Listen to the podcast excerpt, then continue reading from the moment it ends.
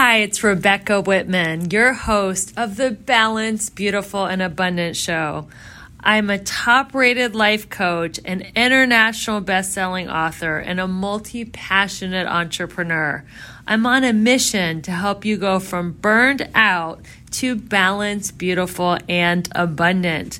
The experts on this show will help you achieve work life balance so that you can experience abundance in seven pillars of life spirituality, health, emotions, romance, mindset, social, and financial life. When you have all seven pillars of life in alignment, you are balanced, beautiful, and abundant. Let's go. Welcome, everyone, to the Balanced, Beautiful, and Abundant Show. I'm your host, Rebecca Whitman. I am helping you go from burned out, overwhelmed, exhausted to balanced, beautiful, and abundant. And today I have a wonderful guest. Welcome to the show, Brian Bogert. Excited to be here, my friend. Yeah, it's so great. I I met Brian because he DM'd me. He slid into my DMs on Insta, didn't know him, but he said, Hey, let's go live and just have an enlightened conversation. So I was like, Sure, let's go live. And we had a really fun, it was a short conversation, maybe five minutes, because you had scheduled a bunch of back to back guests. Yep. And it was such a fun conversation that I was like, well, this is just like an appetizer, like a five minute conversation. You could have that at a light, like through each other's window in a car. I'm like, let's actually, like, you know, pull up, grab a coffee, have a real yeah. conversation, and really like get into it. So that's what we're going to do today. He's on my podcast, I'm on his podcast. So we're really going to go deep into some of these amazing principles that Brian teaches. Uh, first of all, I just want to thank everybody for tuning in to the Balanced, Beautiful, and Abundant show. Wherever you're listening, you are making a major difference because you're sharing this show, and we have reached the status of the top 0.5% in the world for self help podcasts. So keep loving on it and sharing it and being a part of this awesome movement that you don't have to live life tired. You can actually have a happy, productive life and still be successful and make money without being just completely fried. So let's get into Brian's bio. There's a lot here. Uh, Brian has a purpose to awaken the sleeping giant within people and turn them into legends. Brian is revolutionizing how individuals and leaders and entrepreneurs deeply connect with their authentic selves to achieve the best version of themselves. Who doesn't want to be a legend and the best version? As a performance coach, speaker, and business strategist, Brian disrupts the traditional approach on how to create sustainable growth and lasting change, both personally and professionally. His unique philosophies help individuals and companies discover and activate their potential Brian's goal is to impact over a billion lives as quickly as possible. So, Brian, tell us your story. How did you go from, I know there's a tragic accident in your story, and now you went from recovering from that accident to wanting to impact a billion lives, which is an amazing mission. Tell us a little bit about your trajectory. So there's a whole lot in between that as well. So you know we'll hit yes. the, we'll hit the tops of the waves. You know the very yes. first thing I have to say in introducing myself is that I'm a husband and father first. It's the only thing binary in my world, and uh, it means that if my wife and kids aren't good, I walk away from everything else uh, that is going on in my world. Now I've always said that, but what you'll learn through our conversation is is that my actions were not always congruent with those words. Uh, they very much have been now for a long period of time, and it's a beautiful place to be. But if I take you back early on, you know, there is a string of a couple of different traumas, if you will, that took place in my life. And I want to be clear when I say this. I don't care if it's a big T trauma or a little T trauma. Trauma is trauma, and all that matters is if it's affected you, right? Mm-hmm. So why why do I say that? Because when I was seven, I was run over by a truck, and my left arm was completely severed from my body. Whoa. My mom, my brother were just a few feet behind me. I was waiting for my mom to catch up and unlock the doors, and the truck came out of control backwards and hit our car. Okay. After all this took place, it was August 10th, 1992, 115 degree day, 6:10 p.m. in Phoenix, And were, my you mom were out of the car. Sorry to interrupt. I just want to picture this. You were a little. I was out of the car. I was waiting next to my mom's car, waiting for her to unlock the doors. And this uh, was back in the days before key fobs. So I had to literally wait for her to reach into her purse, grab her keys, pull them out, stick them in the door. She was only four feet behind me, along with my brother. So they watched the whole thing happen. And the next thing my mom hears is my brother's voice that says, Mom, Brian's arm is over there. and as she looks up to see where he's pointing, she sees a string of the, my muscle cooking like hamburger on the asphalt. Oh, right. Brutal. Now, I have to always honor the woman other than my mom that's responsible for me still being alive today. Because there was a nurse that walked out of that store right when this took place. And she saw the literal life and limb scenario in front of her. And she paused and went immediately into action. Came over and stopped the bleeding on the main wound. And then she instructed some innocent bystanders to run inside, grab a cooler, fill it with ice, and to get my detached limb on ice within minutes to give me a fighting chance of having my arm reattached.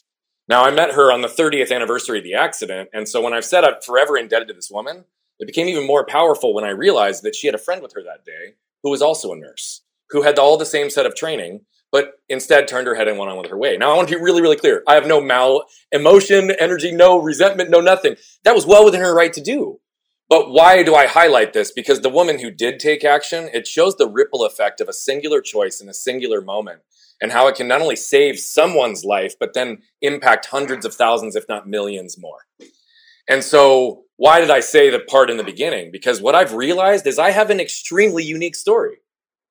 But what I've also realized in my 31 years of telling it and working with others through a variety of other methods is that each and every one of you has a unique story.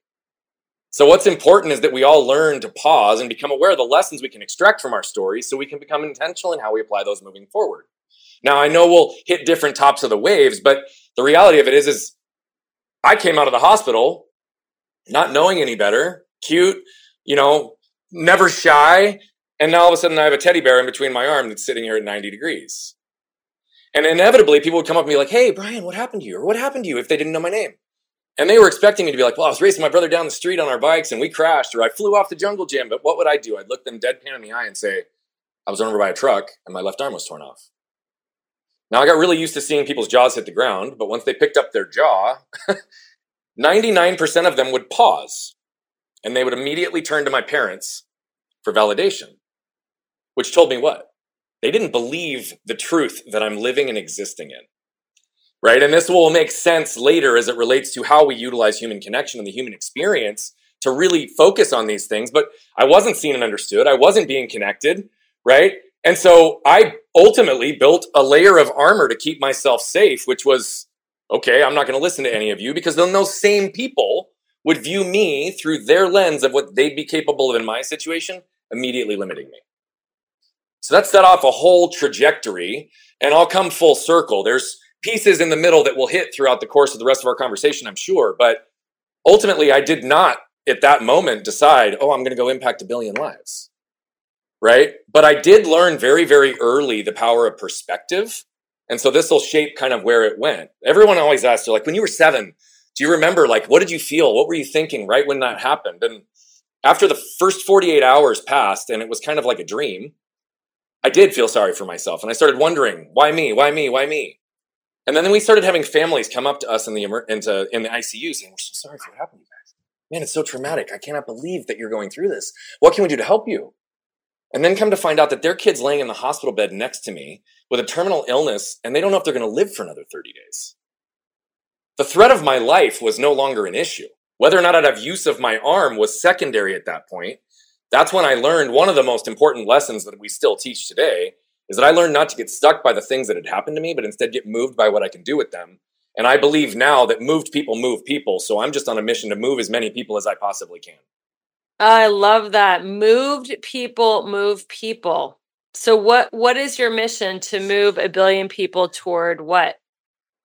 It's to reduce the level of suffering that exists on this planet, largely of which I believe exists internal. Right? And so if we understand suffering, I believe we suffer in four different places the things that are left unsaid, the things we lack permission to feel or say, the things we lack the words to articulate or understand, or the things that are left undone. Mm. Now, here's the reality with a whole bunch of missing gray nuance in between. But long story short, when I ultimately shut off physical pain because it exceeded my ability to cope, I also shut off mental pain, emotional pain, and spiritual pain for 20 to 25 years and didn't even realize it. And it had a ripple effect in my life that created damage of which would cause more energy, more of my capacity to be zapped, to neutralize, diffuse, and start to move through, when in reality, I'm reacting to things that had nothing to do with what was right in front of me. Right? And so today, as someone who's dealt with deep levels of shame, conditioned in those moments when I wasn't seen and understood, all of us have moments like that in our lives where we're living and existing in our truth and people don't see us. And we start to silence ourselves. Right? And then here's where it starts to come to fruition. We don't pay attention to all of the areas of healing and to really start to identify the moments of which we're reacting versus responding. So today, my mission and my purpose in life, I believe, is to allow my truth to give others permission to live theirs. And so, very often, what does that mean in these four areas? Every time I talk and tell my story, every time you talk and share your story from a vulnerable place, which shows people what's happening, not only are we freeing ourselves from suffering by speaking it into the world, but what are we now doing? We're giving others permission to feel and say things they haven't otherwise. We're giving them words to articulate and understand it in a lens that maybe they've not considered before, which then frees them to act and do so they can get themselves moving. Now, we have a whole framework that was developed around this, and it's as a byproduct of not having a healthy model for me to follow when I was trying to work through my shame, work through my anger, ensure that I could repair my marriage, break the generational patterns that were existing in my home right? And so as this was taking place, I developed the waste to wealth method, which is five pillars guaranteed for any individual or organization to identify and remove the waste they don't even know exists within and transform it into wealth generating activities that will connect and convert. See, the reality of it is, is that so often it is the trash from people's past that shows up as the singular biggest problem, but they don't typically understand it or know it. And so the one thing I'll say to everyone, since I just said everybody's biggest problem is the trash from their past, it absolutely is. But here's the other side of it. The trash from your past isn't your fault. Mm. It just hmm. becomes your responsibility once you become aware of it or you start burying others in yours. So tell us, what are you got me curious? What are the five ways, waste to wealth mes- method? What are these yep. five steps or five? Yeah, pillars? so the five pillars, I'll hit them at, at, as quickly and high level as I can yes. uh, to make sure that there's some context around this. Uh, I'll give you the five of them, and then I'll give you a little descriptor of each. Sure. First thing I have to say before I tell you the five, though, is that these are not linear. It's more like an infinity because that's constant evolution of self. And you will enter and exit different points of these five depending on where you're at in your own journey. Okay. But the very first is awareness. And I'll describe that this isn't awareness in the traditional sense in just a second. The second pillar is ownership. And this again is not what you might expect it to be. The third is unpack. The fourth is flip the lid. And the fifth is move. So to hit them high level through each one of them, awareness in many cases is done in a way that causes most people who are seeking to raise their level of awareness for the things that have happened in their lives, the things that have kept them stuck, the patterns that they want to escape, they start to become more aware of all the ways they should be judging themselves versus actually understanding what to do with it. Mm. So, awareness in this case is actually about understanding physiologically the patterns that show up in your body. What are the intellectual, emotional, and physical narratives that were formed in those times so that we can view ourselves objectively and non judgmentally? But awareness is about understanding you at a deeper core level so that you can show up in moments and actually be able to exist in accuracy in your own truth. Okay, this is about seeing yourself more clearly and being able to remove the shame and blame cycle within yourself. It goes deeper on this, but that's the highest level uh, uh, descriptor that just gets people going. Most people say, Brian, how do I know if I have trash? Okay, well, one question most people feel doesn't mean that if you don't feel it, you don't have trash. Here's a little secret I've not met a human who doesn't have trash yet. Yeah. However, okay, who was the last person that made you feel like garbage? If you feel anything, guess what? you've got stuff to work on. Okay. The next pillar is ownership. Now, ownership is truly trying to put ourselves into a position to seek perspective and to shift ourselves to the extreme of almost claiming responsibility and ownership for everything in our lives with our friends, our families, our businesses, our health, our relationships, our money, right? Shame and blame are off the table because this is perspective seeking. So, as it relates to ownership, what we need to understand is that guess what? When we react, we create damage. Part of ownership is actually seeking to create repair. What do I mean by this? I'll give an example. My wife used to ask me a simple question, and she'd say something like this Hey, honey, what are you going to do with the kids this weekend? But my shame filter would cause me to hear it this way Hey, honey, you've not done enough to be a good husband and father here recently, so what are you going to do to make up for it this weekend? and then I'd start to feel my shame get tripped and my defensiveness would rise, my chest would elevate, my heart would race, and then I'd rattle off the 10 things I've done in the last four days to show her I'm a good husband and father when that wasn't even what she asked. Now, what have I done? I've put energy into that environment, caused her to retreat and create damage, put her own armor up, and now all of a sudden we're in a position where I wasn't even responding to what she said. I was reacting to what I thought she said. And so understanding ownership is when we unpacked our anger, my, the fact that I dealt was dealing with anger at a level that I didn't even understand. The first thing I did was went and reached out to people closest in our lives. And her father and her mom were some of the first. I went and had breakfast with them and I told them all of what had happened and where I was going. And her dad reinforced one of the greatest lessons I've been teaching my kids since they were born. He said, Brian, you talk too much. Show me. See, the world will never judge you based on your intent. The yes. world will always judge you based on your actions. Yes. And, and so that class, was ultimately uh, a very famous acting teacher, Sanford Meisner, says an ounce of action is worth a thousand words. So, bingo. Action. Yeah. Bingo. And so ownership is about really getting ourselves to that place where we can start to move through um, the elements of our life and be able to step into it. Um, the third is unpack, and this is where the deep work gets done. This is feeling for the purpose of healing. I've said for a very long time that if we don't feel, we don't heal. Now, I used to believe that I was feeling in lots of ways, but I told you I identified I shut it off in three different categories when I had shut it off in physical. And so I wasn't feeling, so I never gave myself the ability to heal. This is about actually allowing yourself to sit in your trash long enough until it points you towards what's important. Because until you get to the source or sources of that trash and understand the intellectual, emotional, and physical narratives associated with them, you won't ever start to break the cycle. Now, what's interesting is I've said if you don't feel, you don't heal for years, but there's been science that's actually been showing and proving what this actually is. There's 40,000 cells in the heart that are called sensory neurites. They're brain like cells that carry cellular memory. What they've actually shown is that if you go through the intellectual process of unpacking the patterns of your past alone, and you don't embody and actually feel the associated emotions, that those 40,000 cells in your heart don't actually heal. So you are now intellectually convincing yourself that you've moved through something when in reality your body and your cells are still going to react to what they believe is true from the past. And so unpacking is getting ourselves to a place where we can actually start to heal and remove the things that have even caused us to feel the need to protect ourselves in the first place. Flip the lid is the fourth. There's two ways to go about this. Okay, flipping the lid can be done in a moment, and then there's an exercise done at the end of every day called scan the can that allows us to see the importance of this. Okay, now flip the lid in the moment looks something like this. Okay, my wife now could say something to me, and I could feel triggered. Okay, in that moment of trigger, all what I can do now is I can say, "Hey, sweetheart, I felt triggered based on what you just said, which tells me I probably didn't hear you correctly. Could you please restate what you just said and I'll try to hear it through a more neutral lens and if for whatever reason I'm not capable of doing so, maybe we can pause this conversation and revisit it later." Ensuring that there is no damage created, meaning we don't have to extend the additional energy and capacity in our lives to create repair.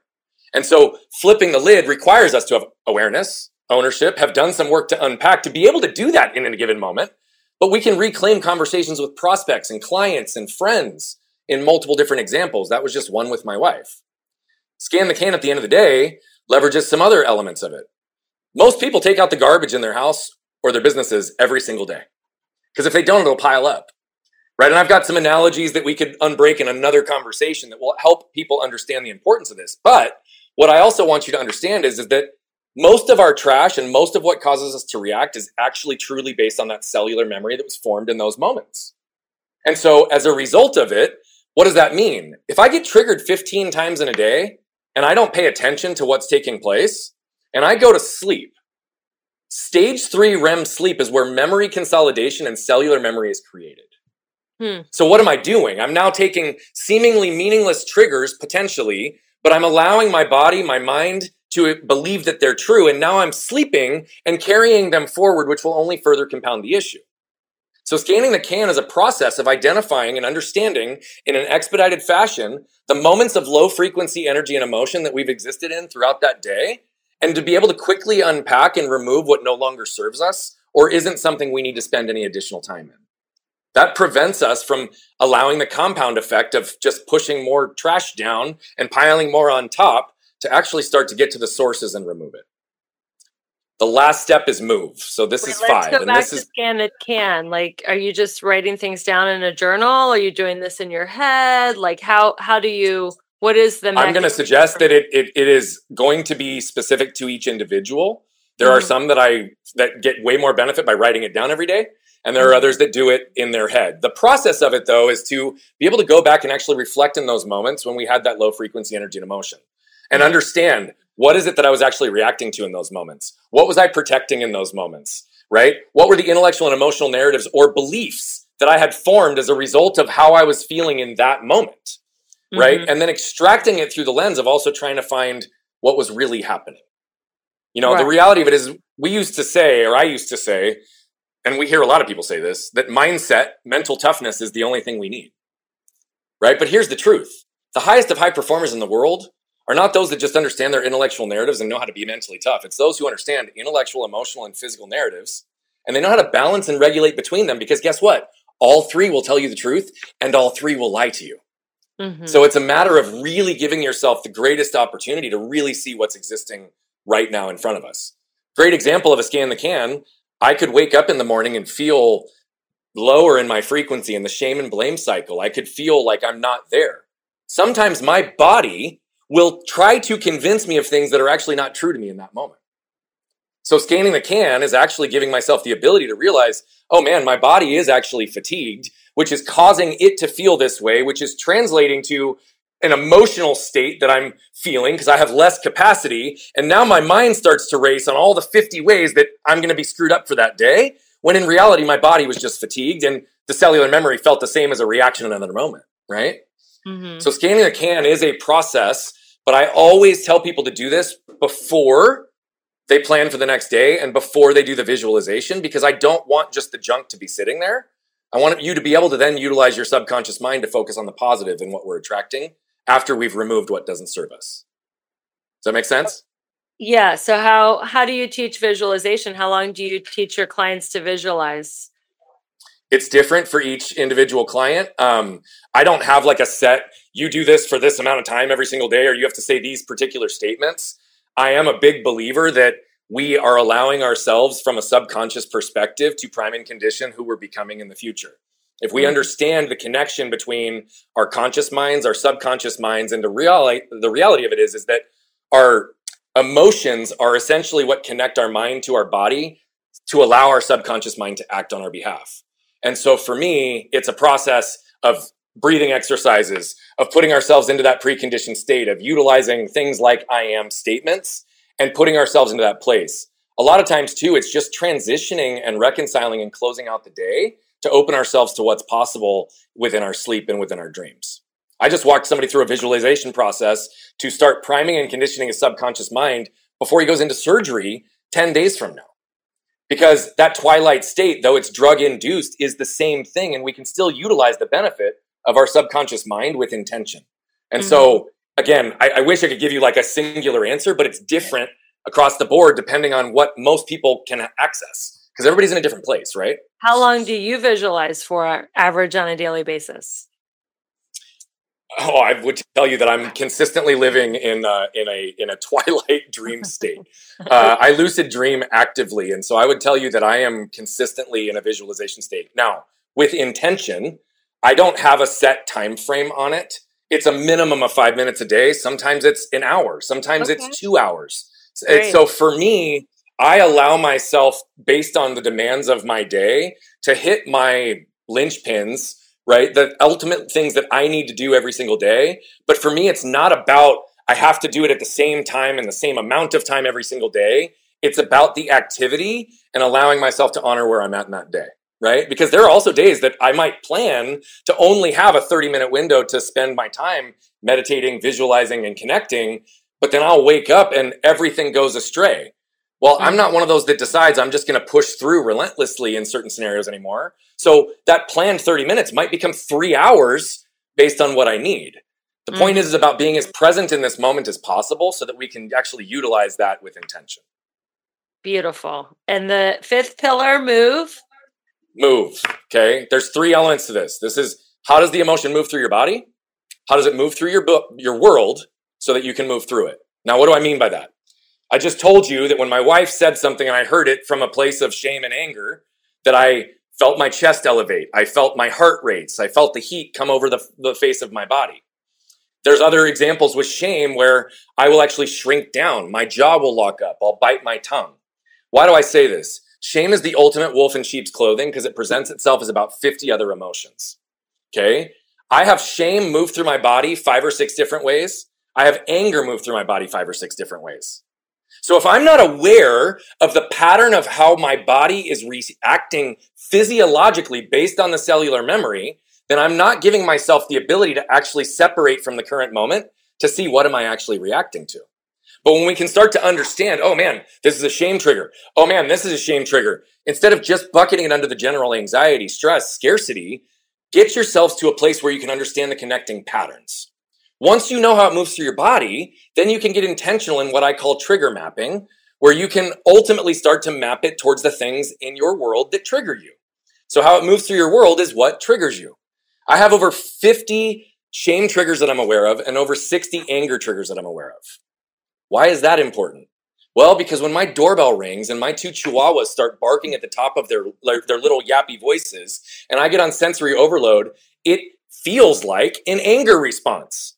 I'm on edge. I want to scream at the dogs, like, shut up, stop. Like, I'm overloaded.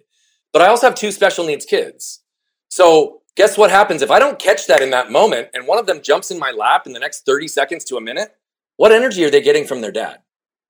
That has nothing to do with them, right? What happens if you get into an argument with a spouse right before you go into a major prospective client meeting? What happens if you get into a near car accident before you go lead your team? If you don't have a process for starting to separate from the current moment and realizing how to calm and neutralize our nervous systems real time, then we're just reacting. Mm-hmm. But that's how we allow ourselves to move in those moments. And so I always ask people to say, Hey, do you know what it feels like to be triggered? I've yet to meet a person who said no. Everybody's like, yeah. And I'm like, how quickly do you know? And they're like, like almost instantly. Great. If you don't understand how it moves through your body, if you don't understand how it moves through your world, if that's all you understand, then this will be a shortcut to get you going there. The next time you get triggered, I want you to pause and ask yourself two questions. Is what I'm reacting to right now due to what's right in front of me or the trash from my past? Hey, guess what? A little mm. hint and a secret. 95% of the time, it's going to be the trash from your past. Okay. Then the very second question is, what am I protecting in this moment? Mm, that's a good one. See, when my wife would ask me that question about what we want to do with the kids, though I heard her say something different, what was I actually protecting in that moment? I was protecting the fact that being a husband and father is very important to me. That I actually take a lot of pride in my time, energy, and effort in being a great father and husband. And so the mere implication that I wasn't is what I was protecting because I don't want to be shamed down that path.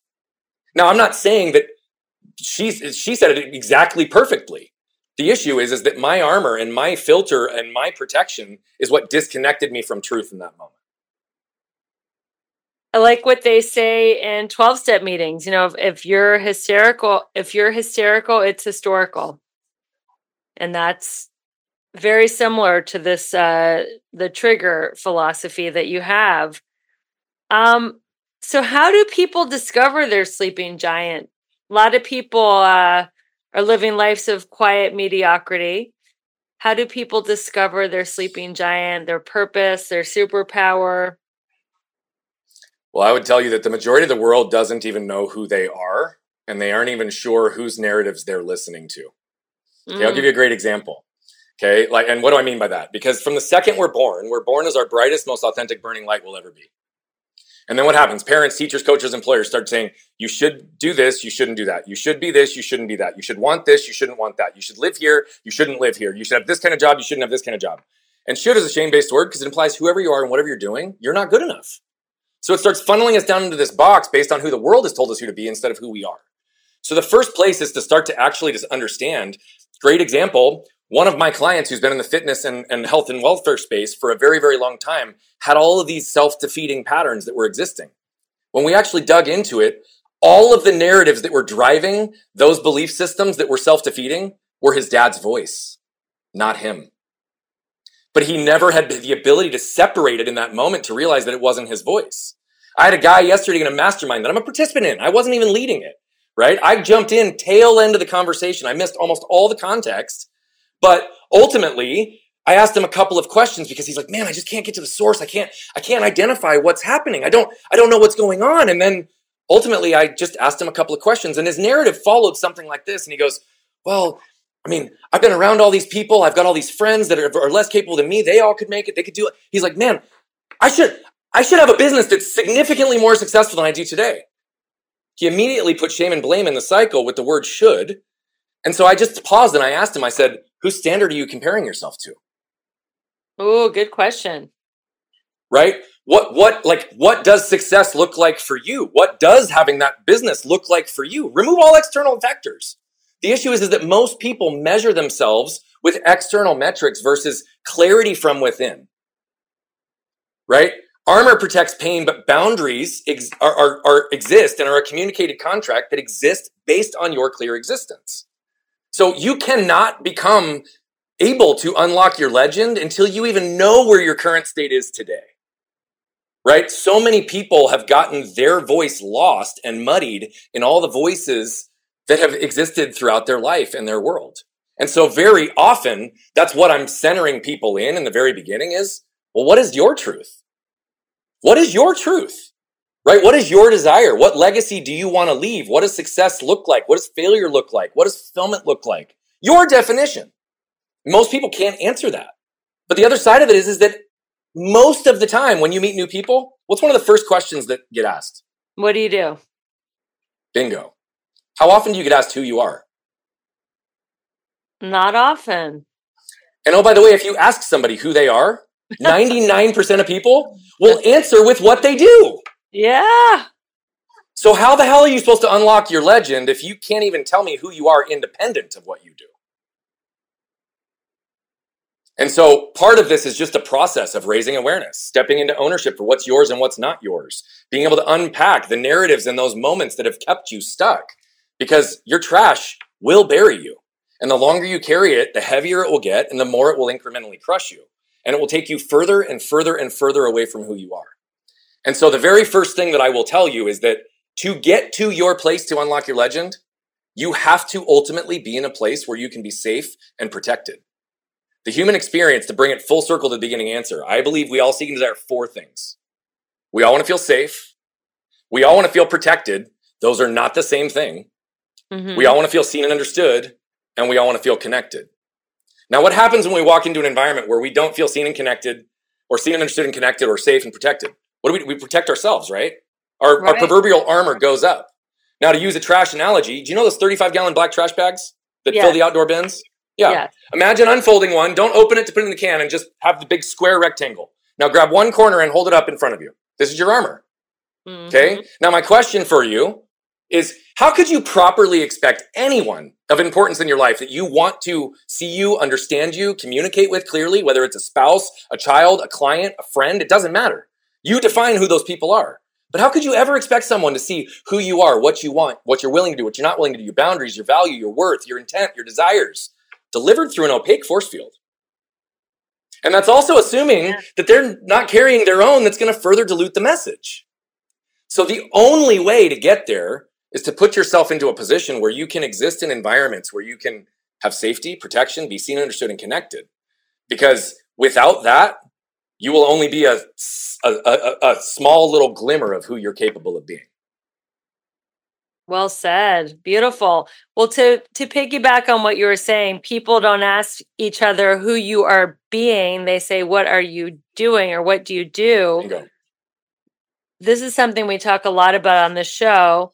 Why is who you are being more important than what you are doing?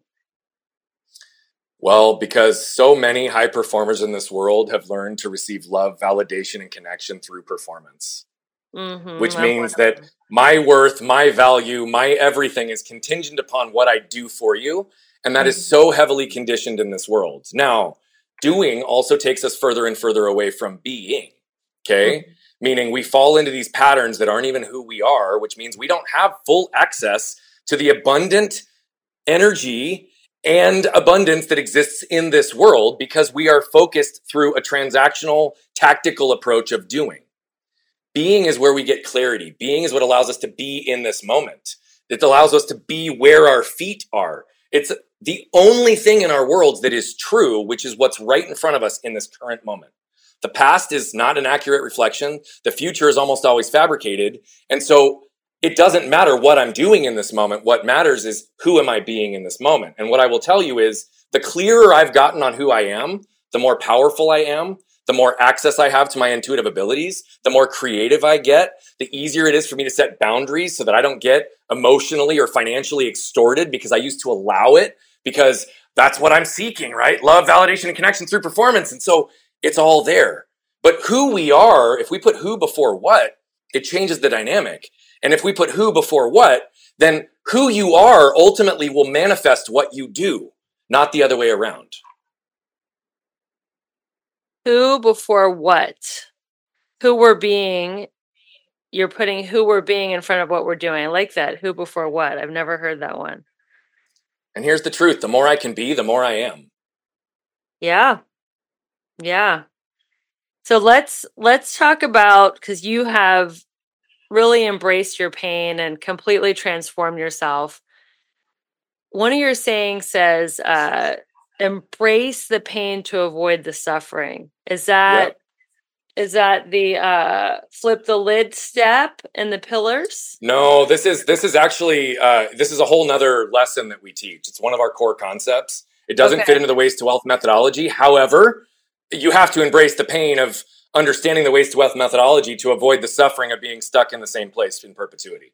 Okay. Okay. Where this was developed for me was early in my life. Um, I was kind of in a fog after my accident, but my parents were not, right? They were vividly and intimately aware of the un- unrelenting medical treatments, physical therapy, and the idea of seeing their son grow up without the use of his left arm was a source of great potential suffering for them. So they willed themselves day in and day out to ultimately embrace the pains required to strengthen and heal me. So whether it was intentional or not, they ingrained in me this philosophy and way of living. Now, we probably don't have time on today's show to unpack the whole concept, right. but in the most simplistic sense, it's an understanding of we have to redefine pain, right? Pain is defined as short term, intermittent, and a direct cause from something, and it alleviates once that direct cause is removed. Then we put adjectives in front of it as human beings that inherently change the meaning, like acute and chronic. A chronic pain means that it doesn't heal after that direct cause is removed, and it's no longer short term and intermittent.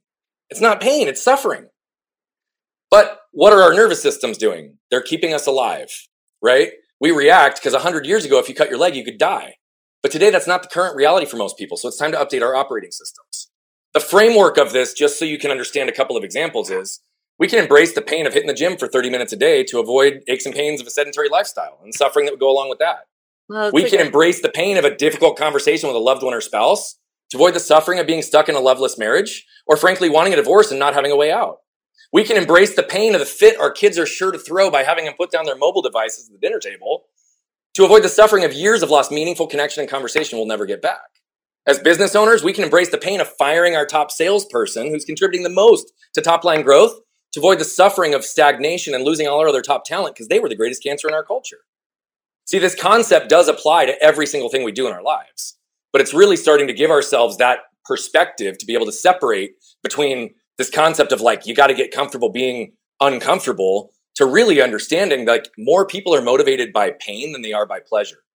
So let's acknowledge the suffering we wish to avoid, identify the pains we need to embrace to overcome that, and then establish as a habit in every area of our life.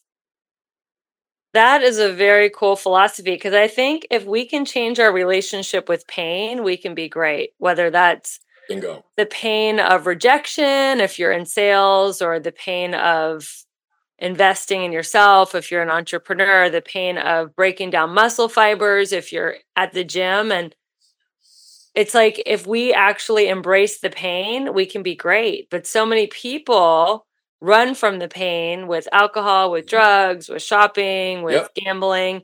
and they're like running from their greatness because they're running from pain. But pain yeah. is a path to greatness. I, I couldn't agree more. And, you know, I, I believe and I say, I think we all, I think we ultimately all choose our pain or our suffering will choose us. I love it. I love that philosophy. So, last question. It's the beginning of the year. My show is about empowering people to go from burnout to balance, beautiful, and abundant. I know you do teach about burnout. Can you leave us with a few tips that we could actually apply this year to not get burned out? Yeah, um, I will tell you that the greatest investment I think anyone can make, but I'm going to say especially any entrepreneur can make, is in nervous system regulation. Okay, now nervous system regulation can look a whole variety of different ways, and you see a whole lot of things that are trending out there as what this looks like. Nervous system regulation can be something as simple as the 4x4 box breathing and doing it for just five minutes a day. Most people don't take any time for themselves, but if you take five minutes a day to breathe, compounded over the course of a year, that's 30 hours of intentional breath work that you've allowed yourself to do, right? It's simple, it's easy, right? I'm very big into contrast therapy. So I, because of all the pain that I've dealt with and what I've done, have focused very, very heavily on understanding infrared saunas and the benefits of cold water exposure, in particular when they're done in conjunction with each other, right? Life is all about contrast. The light wouldn't exist without the dark. And so this has lots of embedded elements to it. But ultimately, if we focus on nervous system regulation, HRV, which is heart rate variability, is essentially a measure of the stability of our nervous systems. I was tracking my HRV for the last decade but I wasn't intentional in actually understanding what it meant or how to manipulate it until the last 24 months. So if we understand where we are at from a readiness and capacity standpoint, we also can handle more. We have higher amounts of capacity and we can honor as well when we need more rest, recovery, or disconnection. So if we put intention into nervous system regulation and we track and monitor it, it is one of the greatest and easiest ways to prevent burnout in any area of your life. And that could also be yoga. Can be, yep, can be yoga, can be plyometrics, it can be walking backwards down the street, it can be jumping on a trampoline. Like there are so many ways to activate the nervous system. Yeah. It doesn't have to be the two examples that I gave. But the problem is, is that most people don't put intention into actually monitoring or regulating their nervous systems. So for the people who are listening, this is my last question is what I know what box breathing is, but can you explain it to the person who might not know what it is? Yeah, in the most simplified version, it's 4 seconds in through your nose, 4 seconds out through your mouth. Now, there are others that will explain it as 4 seconds in, 4 second hold, 4 second out, 4 second hold. I find that to be a little bit more complicated and the one that's been studied the most is 4 seconds in, 4 seconds out. They've actually studied it and utilized this. They've been teaching that exact breathing technique to the Navy SEALs for about the last 40 years because through the studies, what they've shown is that simplified level of breathing with intention is the most effective thing at calming the human stress response next to Valium, which is an outside drug, right? So what's crazy is, is that breathing, access to our lungs, it's one of the few critical things that keeps us alive that will either work without our intention or we can put intention into. Right? If you think of toddlers when they're throwing fits and they're a complete breakdown, the second they finally give up, the first thing they do is take a breath, right? But how many of us as adults are just locked up and have shallow breathing and don't understand it? So that's why I say, at a minimum, if you do five minutes, four seconds in through your nose, four seconds out through your mouth, and do that in perpetuity, you will see a profound difference in your world. And when they're doing inhaling for four seconds and exhaling, what are, are they visualizing? Are they saying something to themselves? What I are they that. doing? I love that. So I utilize this through a variety of different examples. I will guide people through a body scan to mm-hmm. allow them to recognize anywhere there's tension in their body and using their out breath to release that tension. The other thing that we can do though is we can use this as a visualization technique. So you asked how and when I do this, right? Visualization, right? For you especially, it's like balanced, beautiful, abundant, right? You're literally imagining on your breathe, your breath in that this is fresh, clean air that's balanced, it's beautiful. It's giving you abundance, it's feeding you with energy, it's calming your nervous system, it's helping you regulate, it's giving you the ability to stay out of burnout. You focus on all the negative benefits and then on the exhale, you release all of the negative low frequency energies and emotions that aren't serving you, the tension that might show up in your shoulders. What's crazy is five minutes, if done through a body scan with intention, people will literally go into it in a completely different state than they come out. And they'll say, How the heck did my body relax my mind? How am I so calm in five minutes? Well, when was the last time you put any intention into your breath? And they'll be like, Oh, well, I didn't. Well, that's why. That's the difference. We all have the ability to access it. Wow, this has been a great interview. You are a philosopher, and I've learned so much today. I, I, took pages of notes. Thanks for sharing your wisdom and your cutting edge thoughts. I would love people to be able to find you online and continue learning from you. So, how can people keep in touch with you, Brian? Yeah, if you're a website person, go to brianbogert.com. There's some form or fashion access to most everything in our world through there, including social. But if you're just a social media person first, I'm at Bogert Brian on all channels, including YouTube, and you can find us anywhere. And if all else fails, just Google my name. I promise you there's plenty out there to find. Well, I'm glad I followed up on our five minute Instagram live. I knew I was in the baby pool and that there was a lot of depth. I had no idea how much, but I'm glad I followed my intuition and I can't wait to continue the conversation on your show. What is your podcast called? Our long form podcast is called Flipping the Lid. People can find that at flippingthelid.com and it's on all the streaming platforms. Um, I'm anxious to have you on as well, my friend, because we dig into the deep, the real, the raw, the stories that have actually shaped some of the most significant, successful people creating impact in this world. And we're normalizing discussions that aren't typically being had on other shows. I, I can't wait to have a deep discussion with you. Well, everyone, you've listened to another amazing episode of the Balanced, Beautiful, and Abundant Show. Keep those five star reviews coming. Keep sharing this show. It's not just a show, it's a movement. We're showing you hey, you don't have to go through life exhausted, drained, burned out. You don't have to achieve abundance by pushing yourself.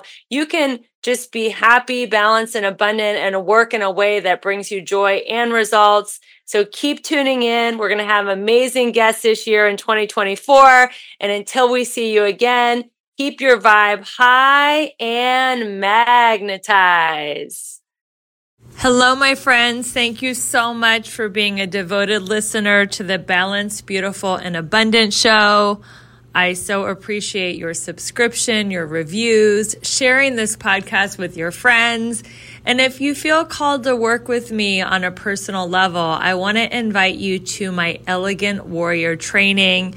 It is starting in mid January. I will personally help you get all seven areas of your life to a level 10.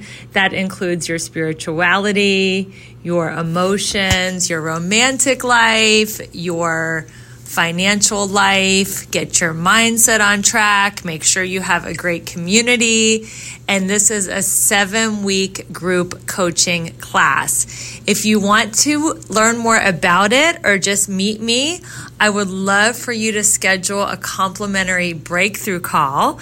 My schedule is very full this year, but I have opened three spots this week to talk to you and just see where you need a breakthrough, where are you feeling stuck in your life. Maybe you need to lose a few pounds. Maybe you're tired of being single, or maybe you're ready to double and triple your finances. So, wherever you feel stuck, I'm committed to helping you have a breakthrough on this coaching call. Go ahead and click the link in the show notes in the link tree to schedule that breakthrough call. And if you're interested in learning more about Elegant Warrior training, I am happy to talk to you about it live, or you can always reach out through my email. Talk to you soon. Keep rocking your goals and keeping your vibe high, and I'll see you next week with another incredible guest.